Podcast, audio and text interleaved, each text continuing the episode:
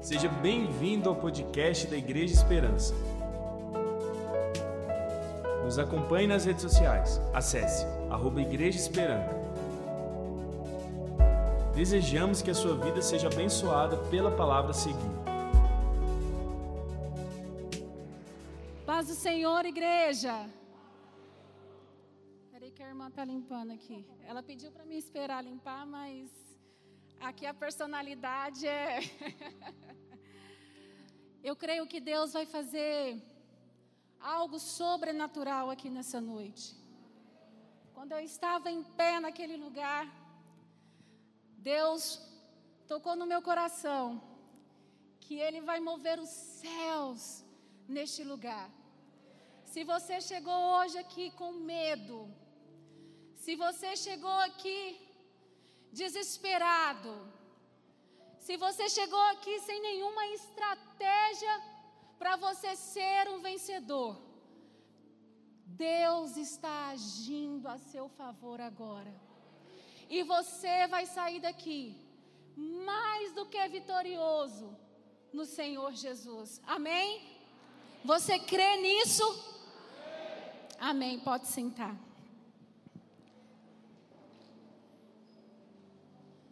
Para mim é um prazer enorme de estar aqui falando da palavra do Senhor. É, era para o Gustavo estar aqui pregando, o convite era para ele, mas aí ele pediu com jeitinho. Aí, e como nós somos só uma só carne, né, pastor? Então, estou aqui para falar sobre a palavra do Senhor. Nós temos um carinho muito especial pelo pastor Romeu, pela pastora Vone, que tem sido pais espirituais na nossa vida, que tem nos abençoado, aconselhado, que tem pagado o preço da oração. E nós somos gratos, pastora Vone, pelo, pelo que vocês têm feito por nós. Né, o carinho de toda a igreja por nós, muito obrigada. A pastora Lili, que me ajudou. Né, pastora? Não posso deixar de falar seu nome aqui, não. Ela me ajudou aqui fazendo os slides. Muito obrigada por toda essa atenção. É hoje nós vamos falar, o pastor Romeu tinha dado o livro para nós, Vida Poderosa, e ficou o último capítulo do livro, né, o, o fechamento aí de todos os ensinamentos que vocês tiveram para poder estar falando é, com vocês que é o processo da atitude. E eu pedi para que o Senhor me desse muita sabedoria para estar ministrando a palavra dele, porque quando nós entendemos esse processo da atitude, as nossas vidas, elas mudam, ela muda completamente. Nós passamos a viver uma vida de abundância no Senhor. Processo da atitude. Decida hoje a sua história. A sua história sairá decidida hoje, nessa noite, por você. Porque a atitude, ela está totalmente relacionada com a decisão. Você tem apenas duas decisões. Ou você, você se render ao medo, às circunstâncias, e não prosseguir? Ou você confiar naquele que entregou a sua vida por você e que lá na cruz já venceu por você e que você pode todas, todas, a Bíblia não especificou e não pontuou nada, todas as coisas naquele que te fortalece, que é o nosso Deus poderoso. Amém? Deus os abençoou e lhe disse: Sejam férteis e multiplique. Aqui, Carlos, eu tenho uma dificuldade um pouco de seguir slide e, e falar devido a essa. Mas eu vou dar conta. Ele, no seu, lá no, no capítulo 12, ele começa falando sobre esse versículo. Deus os abençoou e lhe disse: Sejam férteis e multipliquem-se. O que, que ele está falando aqui? Que desde a origem, desde o início, Deus nos incentivou a ter atitude. Deus derramou sobre nós a bênção e falou assim: vai lá, agora vai. Vocês são férteis, abençoado, agora multiplique, que era a atitude que o homem deveria ter para a terra ser multiplicada. Então, desde a origem, desde Gênesis, a Bíblia nos incentiva a ter atitude, a ter posicionamento, a ter decisão. E o autor, ele, ele fez uma relação muito importante que eu ainda não tinha percebido com a anatomia do nosso corpo. Mas antes disso, eu achei é, é, essa, essa frase dele, que ele diz assim: saiba que você não vê o mundo como ele é, mas como você é. É de acordo com as nossas per perspectivas que nós vemos o mundo. Se você é uma pessoa negativa, se você é uma pessoa que não não encara nada com positividade, tudo vai ser grande para você. Tudo vai ser difícil para você. Mas se você é uma pessoa que olha para frente, que olha para os céus, uma pessoa positiva, uma pessoa confiante no Senhor, o céu começa a mover ao seu favor. Porque para as coisas no reino acontecer, é preciso, sabe aquela lei da física de ação e reação? É preciso ter uma ação aqui na terra para que o reino de Deus reaja ao nosso favor. É, pra, é preciso que a gente tenha atitude aqui nessa terra para que Deus ele mova os céus ao nosso favor. E mais adiante, Carlos, o Carlos Damasceno, autor do livro, ele começa a descrever o nosso corpo e como que na criação Deus nos criou para ser sermos positivo, de estarmos sempre olhando para, frente e de sempre seguirmos em frente, nunca para trás. Sempre seguirmos em frente. Os nossos pés, a anatomia dos nossos pés é virado para Correr para trás é fácil? Andar uma maratona correndo para trás é fácil? Andar só uma caminhadinha é fácil? Não, porque Deus te criou, fez os nossos pés para seguirmos em. E lá no versículo fala: Como são belos nos montes os pés daquele que anunciam boas novas lá em Isaías 52, 7, que proclamam a paz, que trazem boas notícias, que proclamam a salvação, que dizem a, que diz, dizem a Sião.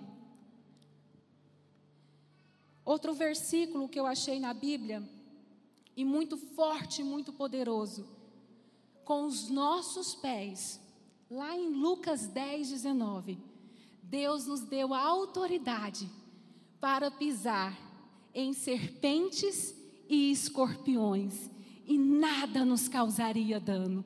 Nada nos causaria dano. Então, diante de todos os levantes contra a sua vida, Deus te deu essa autoridade para que você pise com seus pés na cabeça de serpentes e escorpiões, e nada disso vos causará dano. Lá em Salmos 42 diz assim: que Ele não nos deixará cair, porque Ele firma os nossos passos. Os seus passos, não tenha medo de cair. Não tenha medo do que o inimigo poderá fazer na sua vida, do levante que poderá surgir contra você, porque com os seus pés você pode pisar na cabeça do inimigo. Não tenha medo de cair, porque Deus firma os teus passos na rocha que é Cristo. Então, os nossos pés, ele também tem a função de sustentação do corpo. E o nosso Deus, ele está atento a você, que nada vai tirar o seu equilíbrio, nada vai deixar você cair, você não vai tropeçar, porque ele firma os seus passos na rocha. É ele quem conduz os seus passos. É ele quem conduz os seus caminhos. Aquele que busca a presença do Senhor, os seus caminhos são belos, os seus pés são belos. Aquele que proclama as boas novas do Senhor, os seus caminhos são belos. Vai ter dificuldade? Vai. Vai ter provação? Vai. Mas o nosso Deus é fiel, para que você não tropece nem caia.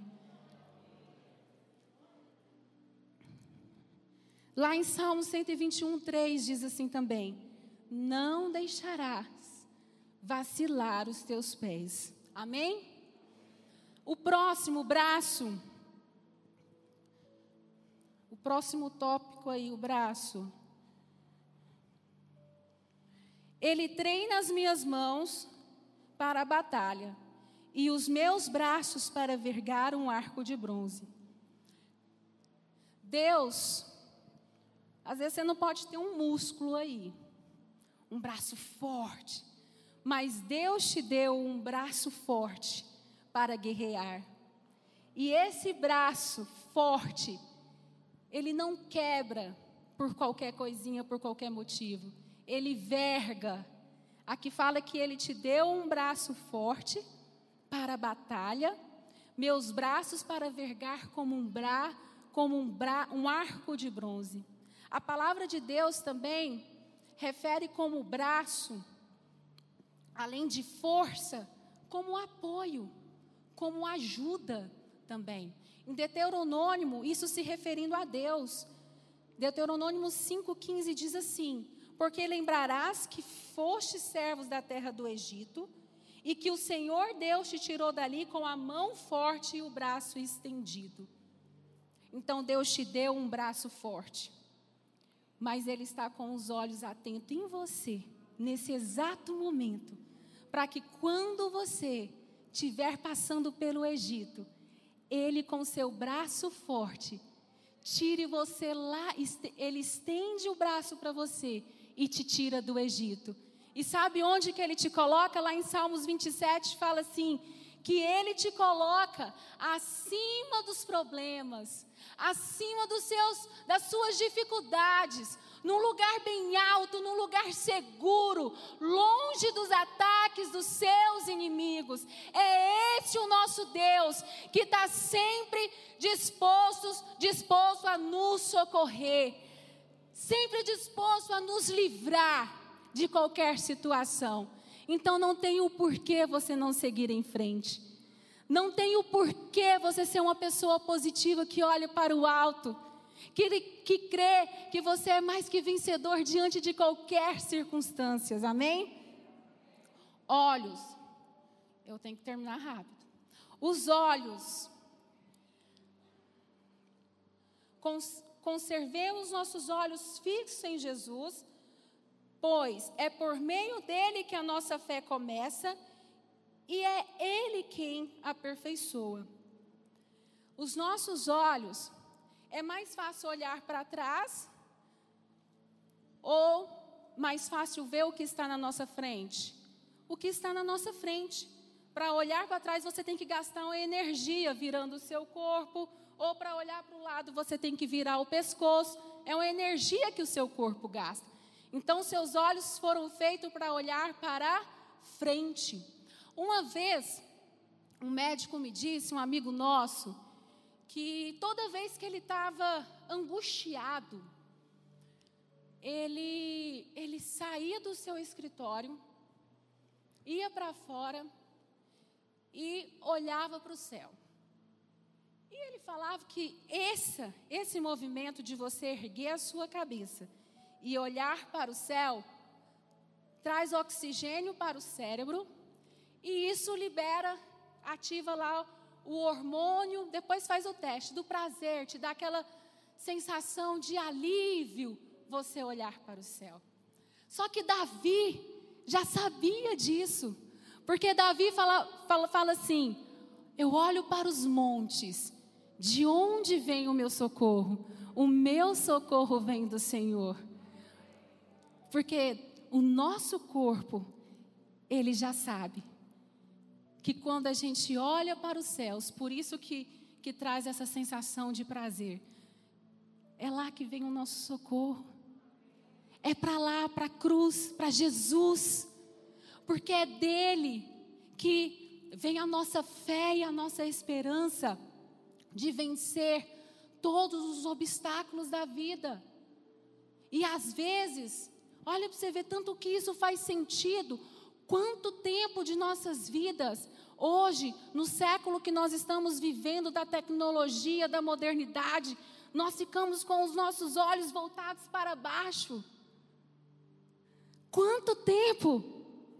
E se a gente for pensar que nós estamos vivendo num, num momento em que muitas pessoas, crianças, estão vivendo uma vida de depressão, ansiedade. Às vezes é porque a gente não tem tirado um tempo de olhar para os céus, de contemplar a criação divina, de contemplar aquilo que o Senhor fez, de contemplar quando a gente olha para os céus, a gente contempla o poder de Deus sobre as nossas vidas, a gente reconhece a onipotência do Senhor sobre essa terra, nós reconhecemos o poder do Senhor sobre no, as nossas vidas, porque é de lá, é de lá que vem o meu, vem o seu socorro no momento de dificuldade, é de lá que vem a sua ajuda, quando você não vê mais esperança, quando você está no seu quarto e não tem força para sair do seu quarto, não tem motivação para sair do seu quarto. É para os céus, é para os céus que você deve olhar, é para os céus que você deve contemplar, é os céus porque só Deus pode te tirar desse momento que você passa, dessa situação que você passa, dessa tristeza profunda que você sente e você não vê motivo. Essa tristeza, esse desespero, esse medo, essa falta de esperança que te bloqueia que não deixa você caminhar, que não deixa você dar passos para o propósito que Deus tem para a sua vida, para aquilo que Ele escreveu e determinou para você enquanto você estava no ventre da sua mãe, ainda era um ser sem forma. Olhe para os céus e veja o poder de Deus. Veja o amor de Deus derramando sobre a sua vida. E esse amor vai trazer vida para os seus ossos, vai trazer força, vai trazer paz e alegria. E você prosseguirá, irá avante para aquilo que Deus sonhou para você. Orelhas, Quem ouve esses meus ensinamentos e vive de acordo com, ele, com eles, é como um homem sábio que construiu a sua casa na rocha. Os nossos ouvidos, ele tem que estar atento à palavra de Deus. E o autor fala, sentindo, é, é, seguindo o raciocínio dele, que tudo foi criado para o futuro, para frente. O Gustavo tem um problema muito sério de escutar quando ele vira as costas. Ele só me entende quando ele está virado de frente para mim. E, tão certo que é que o autor está falando, Carlos está falando. Você tem muito mais facilidade de me escutar quando você olha para mim do que quando estamos de costas um para o outro. O som sai mais nítido. E assim deve estar os nossos ouvidos, atentos para aquilo que o Pai tem para falar conosco. Pois assim nós estaremos edificados na rocha.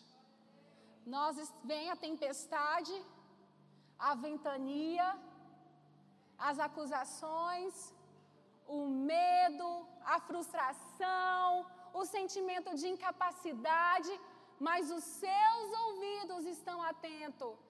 Aqui a voz do Pai fala para você: Filho, você pode todas as coisas em mim.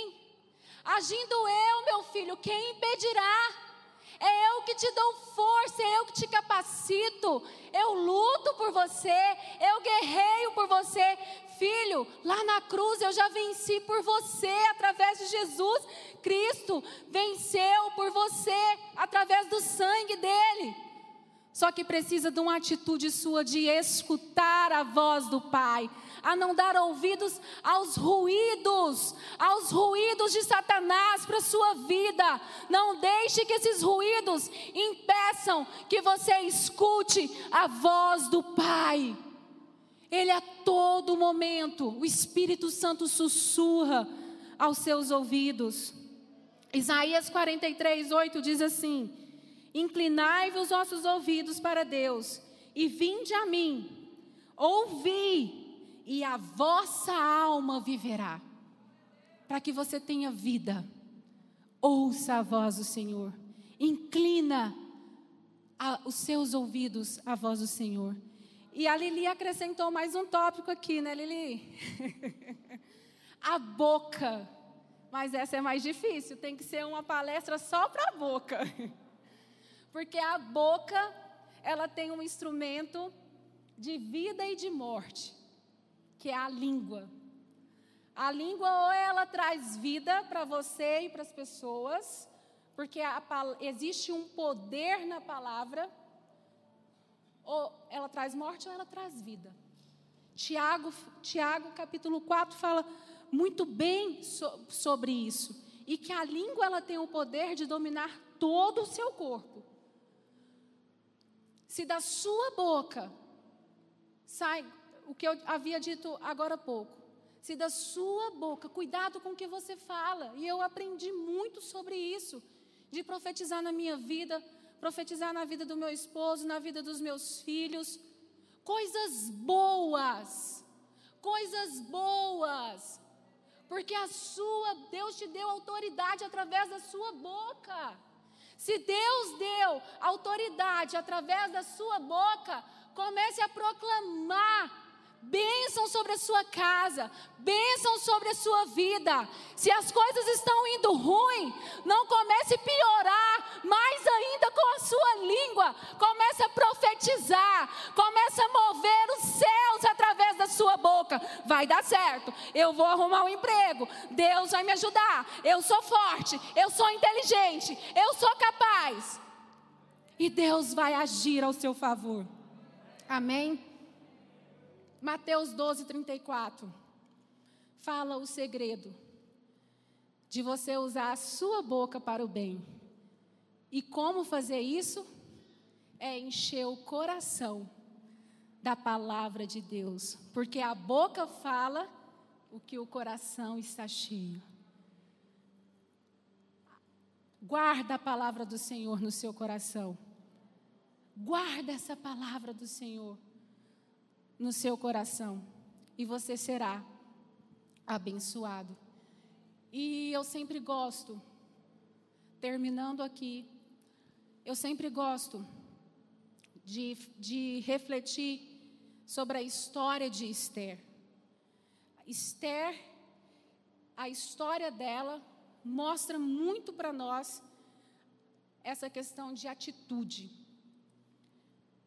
Amã tinha tramado contra o povo de Israel, contra os judeus. Ele queria matar e exterminar todos os judeus. E Mordecai, ele chegou na, em Esther e falou: Esther, você precisa fazer alguma coisa. E Esther, e agora? se eu aparecer diante do rei e ele não levantar o cetro de ouro para mim, eu vou morrer. Porque era isso que acontecia.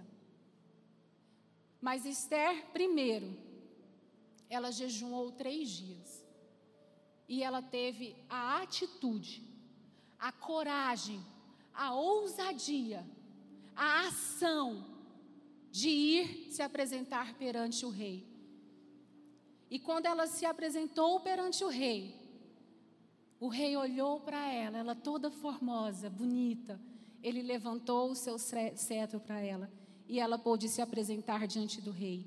E a partir daí, desse momento, o povo de Israel foi livre das mãos de Amã, da morte. E até hoje, nos dias de Purim, Esther é lembrada pelo povo de Israel. Então, irmãos, para que algo novo aconteça na sua vida, não tem segredo.